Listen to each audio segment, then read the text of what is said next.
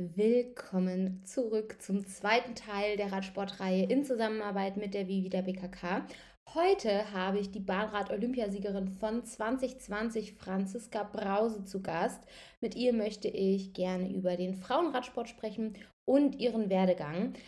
Das wiederum passt super zu meiner Kooperation mit der Vivida BKK, denn die Krankenkasse unterstützt im Rahmen ihres ganzheitlichen Ansatzes eine Menge Sportverbände und Vereine mit der Umsetzung von Gesundheitsaktionen. So engagiert sie sich zum Beispiel sehr stark in der Jugendarbeit des Deutschen Basketballbundes und veranstaltet Jungs- und Mädchencamps. Aber zurück zum Radsport und zu Franzi, denn es ist super spannend, ihr zuzuhören, wie sie ihren Alltag gestaltet, wie sie eigentlich zum Radfahren gekommen ist. Und sie bringt da noch ein paar Tipps mit. Also, falls du dich bisher noch nicht aufs Rad getraut hast, danach traust du es dir auf jeden Fall zu. Ich wünsche dir jetzt ganz viel Spaß bei der Folge. Bewertung natürlich nicht vergessen und wir hören uns in der Folge. Generation Bewegung, der Podcast mit Marie rund um die Themen Bewegung, die Leidenschaft zum Sport und vor allem einem gesunden Selbstbewusstsein. Ich freue mich, dass du heute da bist und äh, wir starten mit fünf schnellen Fragen. Deine liebste Trainingseinheit? Grundlageneinheiten. Drei Eigenschaften, mit denen du Bahnrad verbindest. Schnelligkeit, Konzentration, Risiko. Hast du ein Ritual vor dem Wettkampf? Warmfahren mit Musik. Was hörst du da für Musik? Äh, ich habe da tatsächlich eine Playlist, die heißt Rolle und da werden eigentlich auch nie Lieder hinzugefügt, das ist immer die gleiche. Das heißt, du weißt schon, bevor das nächste Lied kommt, eigentlich was kommt. Wenn ich ganz wild drauf bin, äh, dann läuft die auf Shuffle. Okay. Dein größter Wunsch? Dass alle gesund sind. Und dein liebstes Alternativtraining? Krafttraining. Darauf gehen wir auch nochmal. Und somit herzlich willkommen, liebe Franziska. Willst du dich einmal kurz für die Zuhörerinnen und Zuhörer vorstellen? Ja, gerne. Also, mein Name ist Franziska Brause, aber mich nennt eigentlich jeder Franzi. Also wirklich jeder, auch damals in der Schule. Meine Lehrer haben mich Franzi genannt. ähm, genau, ich bin jetzt 24 Jahre alt. Ich wohne in Eningen unter Achalm, das ist in der Nähe von, von Stuttgart. Und seit 2012 mache ich Radsport. Schön, dass du heute da bist und äh, ja, mir zu, zur Antwort stehst für meine ganzen Fragen, die ich mir so notiert habe, weil es ist ja super interessant, weil du machst ja nicht, ich glaube, die meisten verbinden Radsport mit draußen Radsport. So. Aber das machst du ja eigentlich gar nicht hauptsächlich, sondern, oder? Ja, also die meisten Trainingseinheiten fahre ich tatsächlich draußen. Also ganz klassisch, wie man es kennt, auf dem Rennrad draußen umherfahren. Ähm, ich bin erfolgreicher im Bahnradsport tatsächlich als auf der Straße, aber ich äh, fahre auch Straßenrennen. Wie kam es dazu? Also wie bist du irgendwie schon als Kind gerne Fahrrad gefahren und wie hat sich das entwickelt? Vor allen Dingen auch, dass, da du, dass du dann gesagt hast, von dem Straßenrennen gehe ich auch mal auf die Bahn. Ja, und zwar, hm, mein Papa fährt irgendwie schon immer Rennrad, seit ich quasi denken kann und wollte mich auch schon früher aufs Rennrad setzen, aber ich hatte da irgendwie noch nicht so Lust drauf und habe dann ganz klassisch mit sechs angefangen mit Ballett und sechs Jahre lang Ballett gemacht. Ähm, und dann gibt es unterschiedliche Varianten von der Geschichte. Ich weiß selber leider nicht mehr genau, wie es wirklich war. Meine Oma erzählt immer, dass ich nach der Ballettaufführung gesagt habe, dass man ja im Ballett gar nicht gewinnen kann. Und dann quasi aufgehört habe mit Ballett und zum Radsport gegangen bin. Ähm, was auf jeden Fall auch reingespielt hat, dass mein zwei Jahre älterer Bruder angefangen hat mit Radsport und ich dann so als kleine Schwester natürlich das machen wollte, was der große Bruder macht. Und genau dann bin ich eben auch aufs Rennrad gestiegen und war da auch erstmal nur mit Jungs im Verein. Also ich war das einzige Mädchen, aber ich glaube, das hat mir ganz gut gefallen tatsächlich. So von diesem Zickenkrieg, Ballett-Ding so ein bisschen wegkommen, nur mit Jungs, äh, die mich dann natürlich auch so ein bisschen verhätschelt haben und mich dann im Training ab und zu schieben mussten, weil ich dann noch nicht so schnell fahren konnte und so. Ähm, genau, und dann ging es halt mega schnell, dass einfach die Erfolge auch gekommen sind im Radsport und ich eben in den Landesverbandskader gekommen bin von Württemberg und der Trainer war halt voll begeistert von Bahnradsport auch und wir mussten da quasi dann immer auch auf die Bahn zu Lehrgängen. Am Anfang habe ich da aber immer mich drum gedrückt und habe dann mich entschuldigen lassen von meinem Papa, dass ich irgendwie lernen muss und so, weil ich irgendwie keine Lust darauf hatte, bis ich's dann mal versucht habe und dann ja, man sieht ja, was draus geworden ist. Ich bin immer noch auf der Bahn unterwegs, erfolgreicher als auf der Straße, wie schon gesagt. Genau, so der Werdegang. Krass. Und willst du mal kurz darstellen, was sind eigentlich die Hauptunterschiede auch am Fahrrad, ähm, auf der Bahn und auf der Straße? Also, der größte Unterschied ist auf jeden Fall, dass wir auf der Bahn, äh, keine Bremsen und keine Schaltung haben. Also, ganz, äh, klassisch, wie man's, denke ich, so in den Großstädten kennt, äh, Fixie-Räder. Ähm, genau, das ist so der der größte Unterschied. Und der andere natürlich, dass wir eigentlich immer in der Halle fahren. Es gibt auch Outdoor-Bahnen, aber auf denen trainieren wir eigentlich selten und fahren auch selten Rennen. Ähm, genau. Die anderen Bahnen sind dann aus Holz und gehen eben so 250 Meter immer im Kreis. Mhm. Und der Lenker unterscheidet sich also, wahrscheinlich das ganze Gestell, oder? Also, ist auch so 'n bisschen unterschiedlich? Hm, jein, also, ist eigentlich könnte man auch 'n Lenker fahren es gibt unterschiedliche Disziplinen. Also, es man kann auch einfach 'n Lenker fahren von der Straße ohne eben die die Schaltung. Mhm. Ähm, und dann gibt's eben noch die Spezialdisziplinen. Das sind diese Zeitfahrdisziplinen, wo wir immer auf Zeit fahren, unterschiedliche Distanzen auf der Bahn. Ähm, da haben wir so Lenker, die man vom Triathlon vielleicht kennt, ähm, wo man die Arme vorne so reinlegt und sich so klein machen kann. Geil. Und wie Frage, die sich wahrscheinlich jetzt jeder stellt: Wie bremst du? Also, man kann quasi rückwärts treten. Dadurch, dass wir keine Gangschaltung und keine Bremse haben, ähm, haben wir auch keinen Freilauf. Also, wir können auch nicht einfach rollen lassen. Und dann kann man quasi so bisschen gegentreten, so wenn man rückwärts treten wollte und wird so quasi langsamer. Aber wir haben grad nach den Wettkämpfen auch immer Betreuer unten stehen, die dann uns quasi noch anhalten und die Hand ausstrecken nach uns. Krass. Wie viel Adrenalin hast du jedes Mal, bevor du auf die Bahn gehst? Also, hast du da irgendwie auch Angst? Hm, man gewöhnt sich dran tatsächlich. Also, grad am Anfang hatte ich immer mega Schiss und habe den grad in diesen steilen Kurven immer den Lenker mega festgehalten und wurde so bisschen verkrampft. Aber dadurch, dass es halt unser Job ist, was wir halt einfach regelmäßig auch machen, ähm, verliert man da bisschen die Angst davor. Und klar, immer sobald man auf 'ne neue Bahn kommt, ist man wieder 'n bisschen nervöser wie 'ne Bahn, die man kennt, weil sich's immer 'n bisschen anders fährt, das also, das Holz Mhm. 'n anderes ist, die Kurve vielleicht bisschen steiler ist als die andere. Ähm, ja, aber man verliert da die Nervosität auch ganz schnell wieder, weil wir's ja so oft Krass. machen. Oh Gott, ich habe schon sehr oft krass gesagt, weil ich das sehr weil ich das sehr beeindruckend finde. Ähm, und wann hast du gemerkt, dass du besser bist als der Durchschnitt? Also, wann hast du gemerkt, auch beim Fahren, ähm, wo du dachtest so: „Krass, ich glaube, ich bin richtig gut da drin?“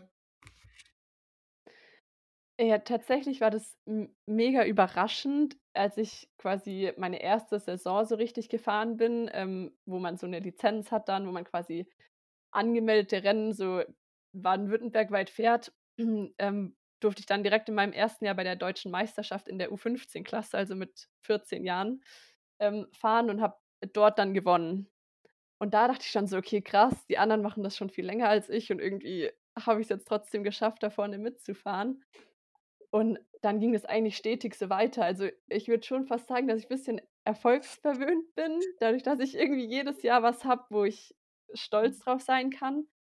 Ähm, und dann ging das halt einfach, ja, wie gesagt, einfach so weiter, Jahr für Jahr und dann ist man in die Nationalmannschaft gekommen und plötzlich hatte der Sport irgendwie Vorrang vor der Schule. Also, ich habe die Schule auch abgebrochen nach der Mhm. 11. Klasse und dann quasi den Fokus noch mehr auf 'n Sport gelegt, meine Fachhochschulreife gemacht und ja, das ist irgendwie so 'n schleichender Prozess. Ist jetzt nicht so, dass dann dass es ein Rennen war, wo ich gesagt habe: „Okay, krass, das will ich irgendwie jetzt als Profisportlerin international machen.“ Das heißt, es war auch nie dein als Kind hat man ja immer so 'n so 'n Berufswunsch. War das nie dein Berufswunsch eigentlich? N ne, tatsächlich nicht. Also, ich kann mich auf jeden Fall nicht erinnern, dass ich gesagt habe, ich möchte mal Profi-Radsportlerin werden. Wahrscheinlich noch eher Balletttänzerin. Okay. Tanzt du noch ab und zu Ballett? Ne, gar nicht mehr. Also, ich habe die Spitzenschuhe noch, äh, die ich damals quasi als letztes Paar bekommen hatte, aber die Karriere ist Mhm. vorbei. Und wie ist das im Training? Nimm uns doch mal mit, wie so 'n typischer Trainingstag bei Franzi aussieht. Ja, also der Wecker klingelt so um 8:00. Gegen acht Mhm. Uhr zwanzig komme ich dann auch mal aus'm Bett. Ähm, dann wird erst mal gefrühstückt, natürlich auch bisschen abhängig davon, ähm, was aufm Trainingsplan steht. Wenn Intervalle draufstehen, esse ich gerne auch mal Haferflocken, ähm, ansonsten gerne Brötchen. Und nach'm Frühstück erst mal Tisch abräumen, umziehen und dann geht's aufs Rad, meistens so gegen 10. Ähm, genau, und dann ganz nach also je nachdem, was mein Trainer mir quasi dann aufgetragen hat zu trainieren, wird dann 'ne lange Grundlageneinheit trainiert oder eben 'n bisschen kürzer mit Intervallen. Ähm, was vielleicht auch so 'n Klassiker bei mir ist, dass ich dann nach'm Training, ähm, erst mal Shake trinke, dann noch mal was esse und ganz oft eben 3 Stunden, nachdem ich fertig bin mit Training, noch mal in Kraftraum gehe und da noch mal meine 2. Trainingseinheit absolviere. Und wie sieht dein Kraftplan aus? Also, ähm, hast du da auch 'n du hast wahrscheinlich 'n festen Plan. Ist der irgendwie gesplittet oder also, wie sieht der Kraftpart einer Profi-Radfahrerin aus? Ja, ist natürlich immer abhängig davon, was für Wettkämpfe anstehen. Also, wenn die Mhm. Wettkämpfe noch bisschen weiter weg sind, dann mache ich viel Kraft-Ausdauertraining. Ähm, und sobald's dann näher zu den Wettkämpfen geht, eben mehr Maximalkraft. Dadurch, dass wir ja nicht schalten können, ist der Gang meistens relativ dick, den wir fahren, den müssen wir erst mal in Schwung bekommen am Start, deswegen ist Krafttraining auch super wichtig. Und ja, eigentlich trainiere ich auch nur Beine im Krafttraining. Also, nur, äh, Kniebeugen, Kreuzheben, Hip Thrust, Beinpresse und dann eben noch, äh, Alternativübungen, um eben den Rücken und den Oberkörper bisschen zu stärken. Und was macht dir weil du hast ja auch gesagt, das Alternativtraining von dem Krafttraining macht dir am meisten Spaß. Warum? Ich glaube einfach, dass es daran liegt, dass wir so viele Stunden schon auf'm Rad sitzen Mhm. und ich mich dann irgendwie immer freue, was anderes machen zu können als Radfahren. Also, ich mag Radfahren auch echt gerne, sonst würde ich's nicht machen, aber ist halt einfach noch mal so bisschen was anderes und meistens bin ich auch schon nach 'ner Stunde fertig mit dem Krafttraining. Also, es ist halt auch 'ne deutlich kürzere Einheit als die Radeinheit. Wie lang geht die Radeinheit so in der Regel? Ist mega unterschiedlich. Also, ich bin jetzt im im Februar, glaube ich, als wir im Trainingslager waren, einmal 6,5 Stunden trainieren gegangen. Ähm, sonst meistens eher so zwischen 3 und 4, je nachdem. Wenn's 'ne sehr intensive Einheit ist, auch mal nur 2,5 Stunden. Und du hast gesagt, Grundlage macht dir an sich eigentlich auch am meisten Spaß im Training. Warum? Ja, man sieht dann halt viel von der Natur, weil bei den Intervallen kann man halt wirklich seine Umgebung nicht so richtig genießen. Mhm. Ähm, und man kommt halt auch echt weit, grad wenn wir da so 4, 5 Stunden wenn ich da zu Hause trainieren gehe, dann kommt man mit'm Rad halt schon echt weit und kommt an Orte, an die man vielleicht sonst auch nicht nicht kommen würde. Das stimmt. Und wie ist es im Winter? Trainierst du dann auf der Rolle oder wie gestaltet ihr's da? Äh, tatsächlich sind wir meistens im Winter irgendwo im Süden. Also, Spanien ist da so 'n bisschen unsere 2. Heimat im Winter. Wir sind tatsächlich echt wenig zu Hause, was die kalten Monate angeht. Und sonst, äh, ja, entweder auf'm Mountainbike draußen, ähm, oder halt auf der Rolle. Mhm. Mountainbike, ist das auch so dein Ding oder sagst du eher lieber Rennrad? Ja, also, ich mache es schon gerne, aber ich würde nicht sagen, dass ich gut bin darin. Also, wenn ich mit meinem Freund so also, wenn wir da durch 'n Wald fahren, dann muss er immer auf mich warten, weil ich dann immer Angst habe, dass ich irgendwie stürze, wenn da Mhm. irgendwelche Wurzeln sind oder so. Geil. Und du hast vorhin schon das Thema Team angesprochen, vor allen Dingen im Ballett. Hast du gesagt, da gab's oft Zickenkrieg. Wie ist das denn bei Radfahrerinnen? Also, ist es da ähnlich? Wie ist da die Dynamik? Ähm, kannst du uns da so 'n bisschen mitnehmen? Ja, also, es geht natürlich nicht immer friedlich zu bei uns, wenn da so grad im Trainingslager mit meinem Straßenteam sind wir halt 16 Mädels, das Krass. über 2 Wochen. Das funktioniert halt nicht, dass da alle immer, ähm, happy sind mit allen. Aber an sich würde ich sagen, dass Radsportlerinnen halt einfach 'n anderer Typ sind vom Charakter als jetzt Balletttänzerinnen. Ähm, und meistens funktioniert's eigentlich echt gut. Also, grad wenn wir auf der Bahn unterwegs sind, sind wir auch immer nur 6 Mädels und klar gibt's da auch mal Reibungen, aber an sich verstehen wir uns alle echt gut und ne, es gibt natürlich immer welche, mit denen man sich besser versteht als mit anderen, aber zusammenarbeiten können wir auf jeden Fall und zusammen schnell fahren geht auch. Mega. Also und findest du, dass seitdem du das professionell machst, sich deine Gesundheit nochmal irgendwie positiv verbessert hat? Auch Thema Zyklus, da haben ja auch viele Frauen tatsächlich im Profisport ähm, ihre Probleme. Hm, an sich würde ich sagen, dass Leistungssport ja nicht immer gesund ist, was man da so tut. Man bringt sich halt oft an seine Leistungsgrenzen. Mhm. Man ja, wenn man irgendwie Gewicht verlieren will oder verlieren muss, dann, ähm, ist es auch nicht immer gesund, wenn man seinen Körper auch nicht mit den nötigen Kohlenhydraten versorgt. Ähm, an sich würde ich sagen, dass dass wir schon oder ich schon einen sehr gesunden Lebensstil haben, dadurch, dass ich eben viel draußen an der frischen Luft bin und auf der Bahn ist jetzt auch nicht ganz so wichtig, die leicht, leichteste zu sein, was Gewicht angeht. Deswegen passt es eigentlich ganz gut.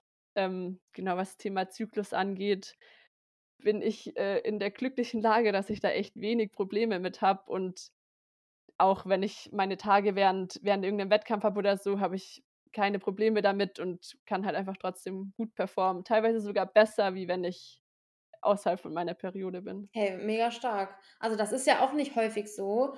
Und vor allen Dingen, du hast ja auch viel mentalen Druck. Also das ist einfach im Leistungssport so. Wie gehst du damit um? Also reflektierst du dich, führst du Dankbarkeitstagebuch? Gibt es da irgendwelche Strategien, die du angehst, um auch mental ähm, mit Wettkämpfen umzugehen? Ja, also meine Familie und meine Freunde sind da eigentlich so der der wichtigste Rückhalt. Mhm.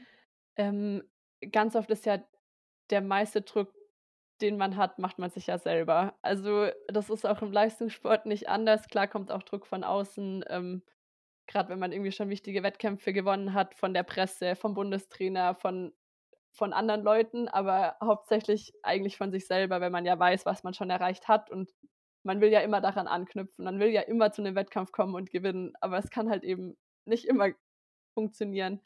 Und ähm, ja, gerade da ist einfach die Familie das Allerwichtigste für mich. Wenn es mal nicht läuft, dann weiß ich immer, okay, die kann ich anrufen, da kann ich mich mal ausheulen. Die stehen dann aber trotzdem hinter mir und richten dann den Fokus auf den nächsten Wettkampf und helfen mir da einfach äh, ja, wieder aufzustehen und weiterzumachen. Hm. Und jetzt bist du ja auch eine Person, die sehr viel, sehr schnell äh, viel gewonnen hat. So, wie gehst du damit um, wenn es mal nicht so ist? Also bist du eine schlechte Verliererin? Hm, ich würde sagen, jeder Leistungssportler ist irgendwie ein schlechter Verlierer. Ähm, jetzt auch gerade bei der Weltmeisterschaft ähm, hatten wir richtig Probleme mit der Mannschaft. In der Mannschaftsverfolgung ist nicht so gelaufen, wie wir uns das vorgestellt haben ähm, waren alle mega enttäuscht und da hat unser Bundestrainer einen Satz gesagt, der echt, äh, den ich mir echt gemerkt habe jetzt irgendwie. Er hat gesagt, wenn ihr jetzt nicht enttäuscht werdet, dann würdet ihr den falschen Sport machen. Weil man muss ja enttäuscht sein, wenn es nicht so gelaufen ist, wie man sich das vorstellt, weil sonst würden ja die Ziele und die Motivation komplett fehlen für den nächsten Wettkampf. Und äh, ja, ich, ich meine, es lief jetzt gut. Wie gesagt, ich hatte die letzten Jahre eigentlich immer so einen Erfolg, auf den ich positiv zurückblicken konnte. Ähm, aber ja, wenn es nicht so läuft, muss man einfach, oder ich setze dann einfach immer den Fokus auf den nächsten Wettkampf und sage, okay, äh, der nächste Wettkampf kommt, ähm, da machst du es einfach besser. Oder manchmal gucke ich auch gerne zurück und sage, okay, was hast du schon alles erreicht in deiner Karriere? Vielleicht, äh, ja, also ich sage immer, die wichtigste Medaille liegt zu Hause, das ist die Olympiamedaille. Und ähm, es gibt nicht viele, die so eine Goldmedaille zu Hause liegen haben und dann läuft es auch. Also im schlimmsten Fall gucke ich mir den Lauf von Olympia nochmal an und dann ist man eigentlich immer motiviert. Die kann dir auch keiner mehr wegnehmen. Also die ist jetzt für immer bei dir. Genau, ja. Ganze an Rest-Days. Also wie gehst du, fieberst du manchmal auch ein bisschen darauf hin oder sind Rest-Days tatsächlich eher für dich so, eine Belastung, weil viele werden ja auch dann unruhig an den Tagen. Also wie gestaltest du die und wie wichtig sind die für dich persönlich, um auch eventuell mental mal zu entspannen? Ich bin ganz schlecht, was Ruhetage angeht, weil ich immer an den Ruhetagen alles mache, was die anderen Tage liegen geblieben ist.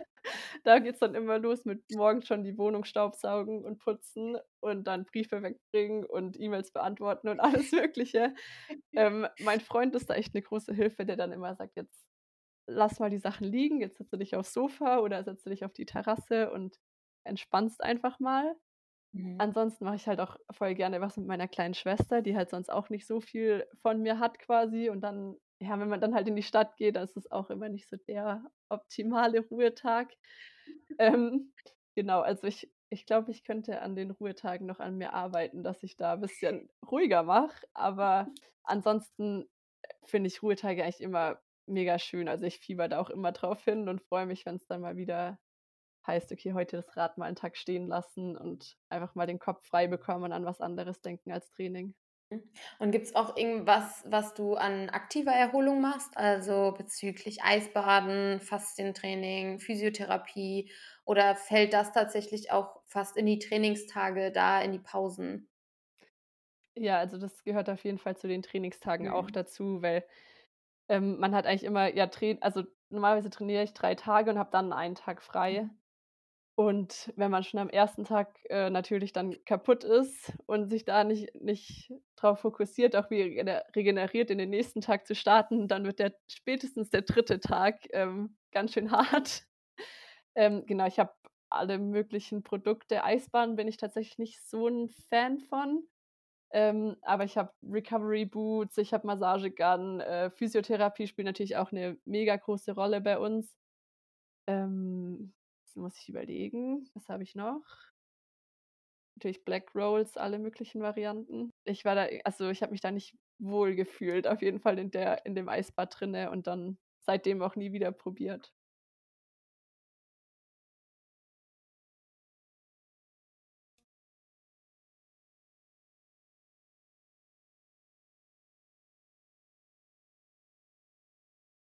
Auch merkt man das auch an der Leistung. Von daher ist es super interessant, das ähm, immer wieder von unterschiedlichen Leistungssportlerinnen und Sportlern mal zu, äh, zu erfahren.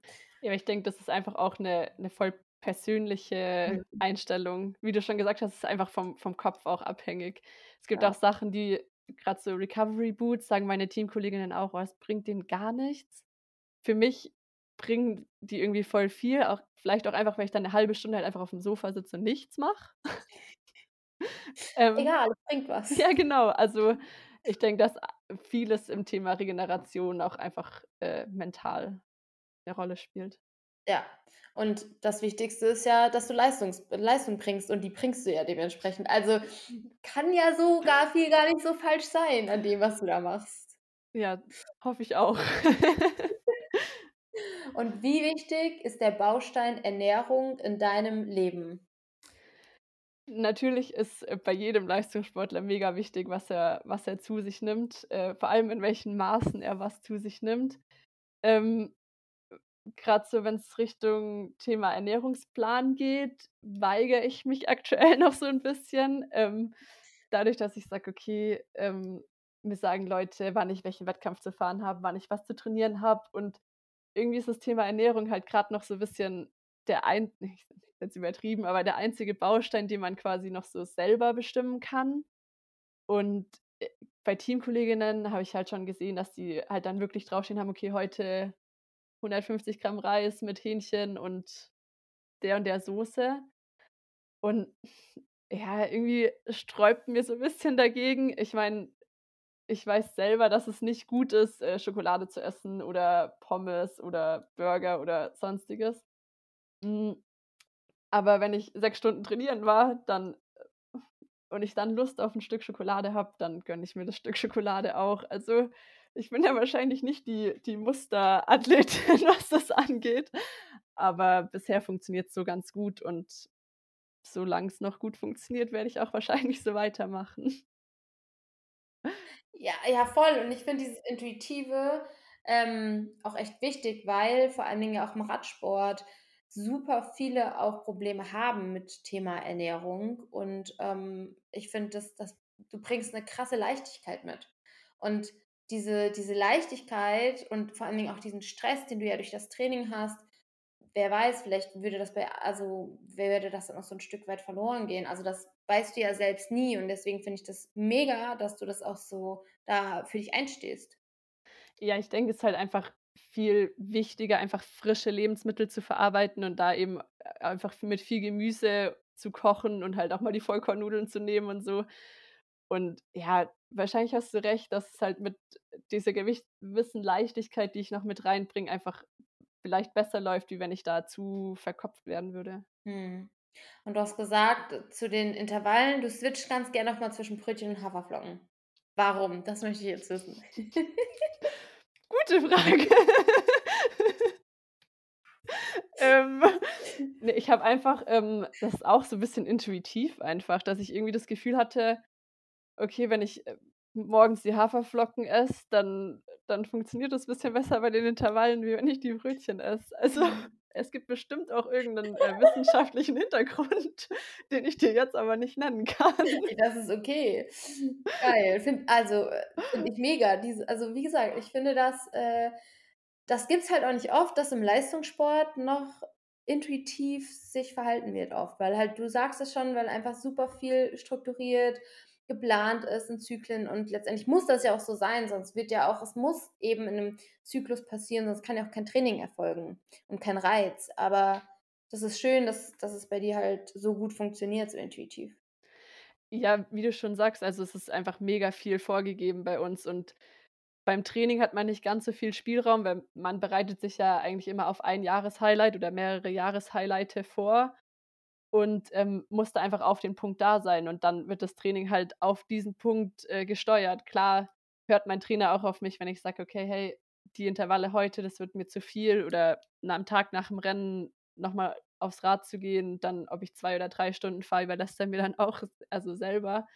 Ähm, aber auch da ist halt der Austausch mega wichtig, zu sagen: „Okay, mein Körper sagt mir heute, dass das und das vielleicht besser ist als das, was du jetzt geplant hast.“ Und was war bisher so deine größte Herausforderung in Bezug auf deinen Leistungssport? Hm, ich würde sagen, das war tatsächlich im Nachwuchs noch, äh, grade als ich in der Mhm. Schule war, ähm, wo ich das jetzt noch nicht so professionell betrieben habe, aber trotzdem schon als Leistungssport, ähm, dass man da eben das Verständnis von den Lehrern und von den, ähm, Schulkolleginnen und Kollegen irgendwie bisschen gefehlt hat, dass man dann halt wochenends irgendwie nicht mit auf die Party gegangen ist oder dann wurde ich auch öfters freigestellt von der Schule, grad so für Mallorca-Trainingslager oder so und dann war quasi immer so 'n bisschen: „Ja, du gehst jetzt 'ne Woche Urlaub machen“ und das war, glaube ich, so das Schwierigste. Ich hatte da auch echt nicht so viele Freunde. Also, mein Freundeskreis waren so 4, 5 Mädels, ähm, die das irgendwie nachvollziehen konnten. Aber ja, das würde ich sagen, war so das Schwierigste auf jeden Fall. Und hat sich das mittlerweile gedreht? Wahrscheinlich gucken die jetzt alle ganz, äh, stolz auf dich hoch und sagen: „Hey, Franzi war in meiner Klasse.“ Ähm, ja, also tatsächlich habe ich mit nicht mehr so vielen Kontakt aus der Schule, außer mit diesen mit diesem kleinen Freundeskreis.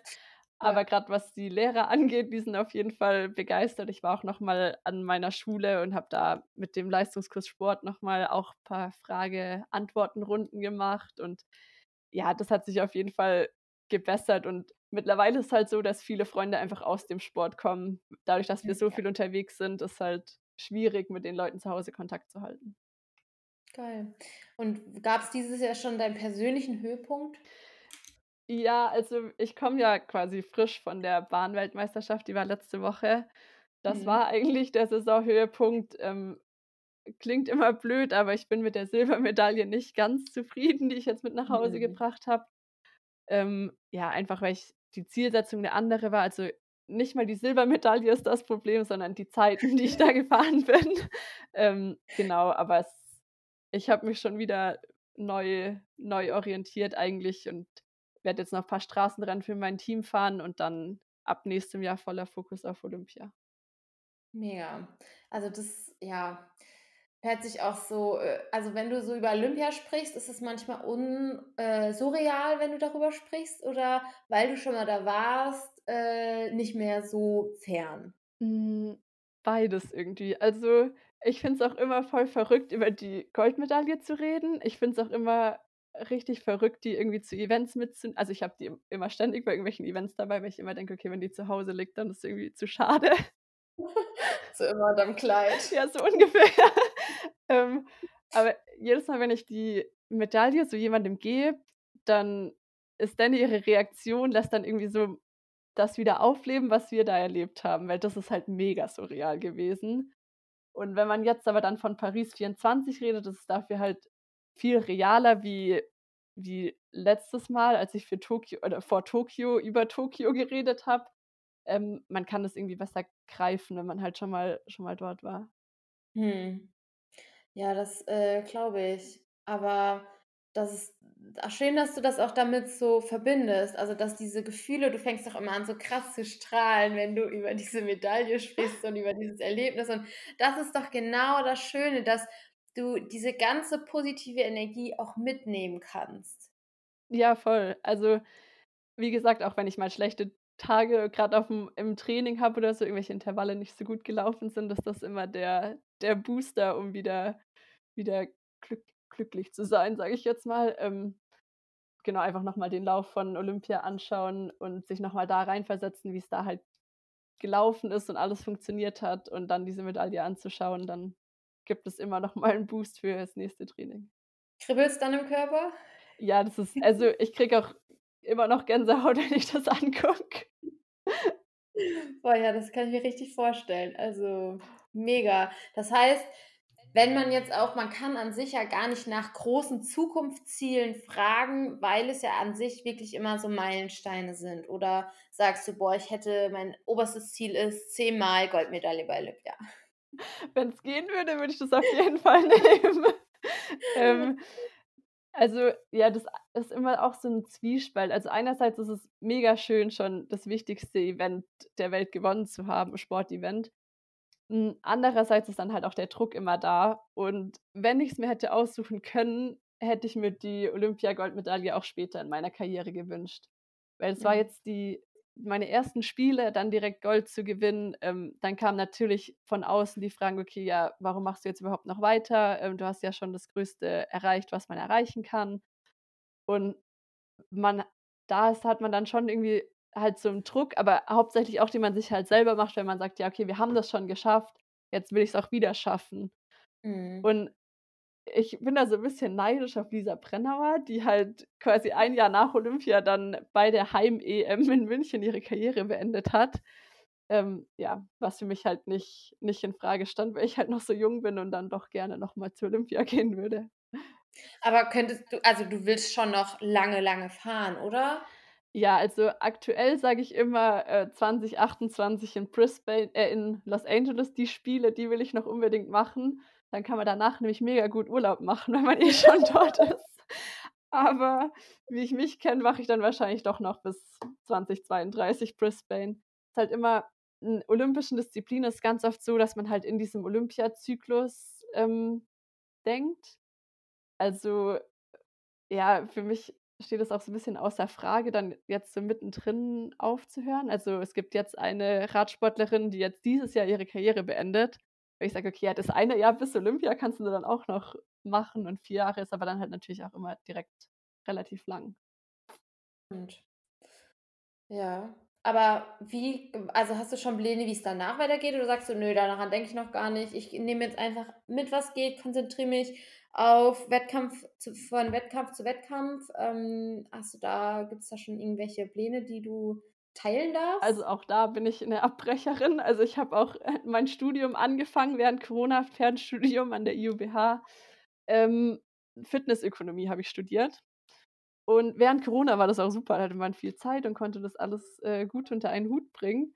Und dann sind wir Olympiasieger geworden, was erst mal mega Chaos war, weil jeder irgendwas haben wollte. Wir sind nur unterwegs gewesen, was auch mega schön war, nur mein Studium hat da drunter gelitten.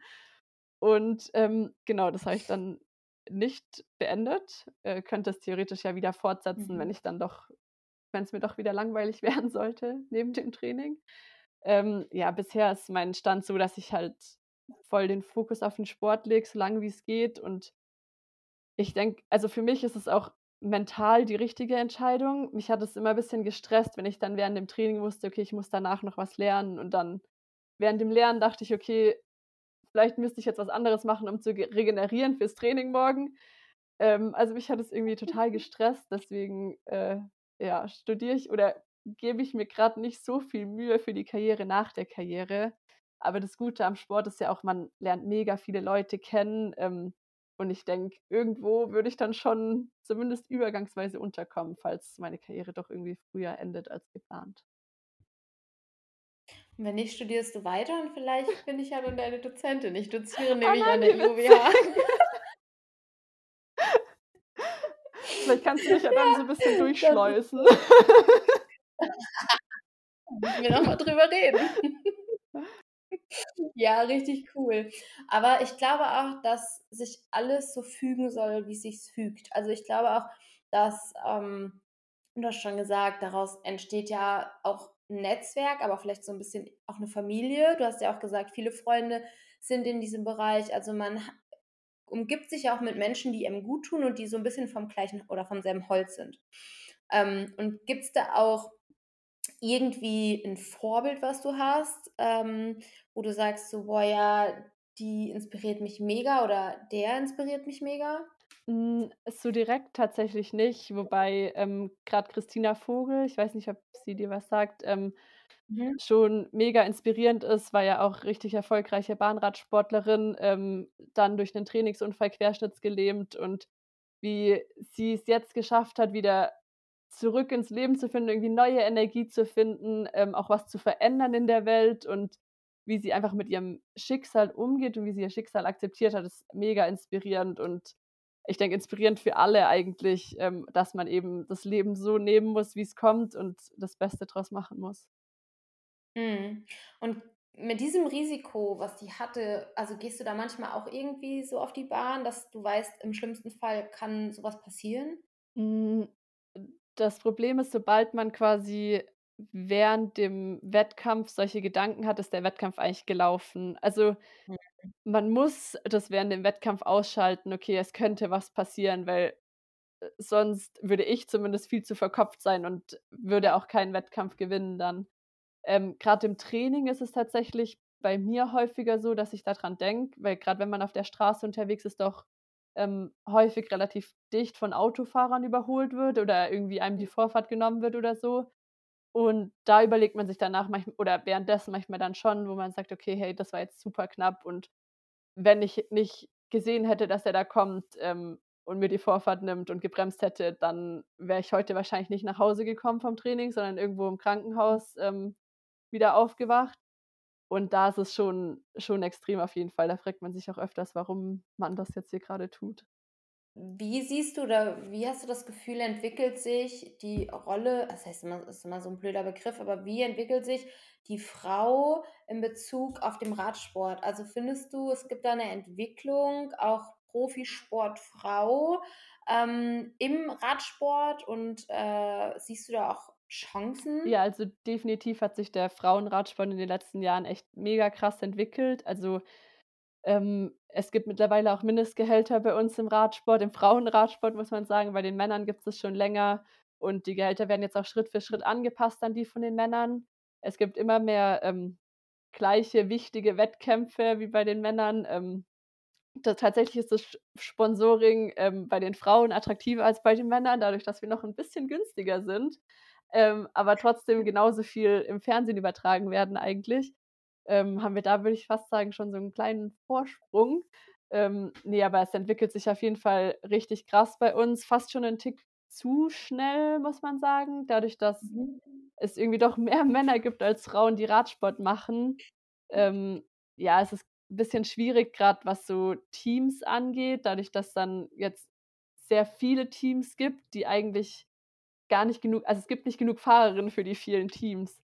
Ähm, genau, aber an sich machen wir echt, äh, 'n Riesensprung und auch die Leistung wird immer dichter bei den Frauen.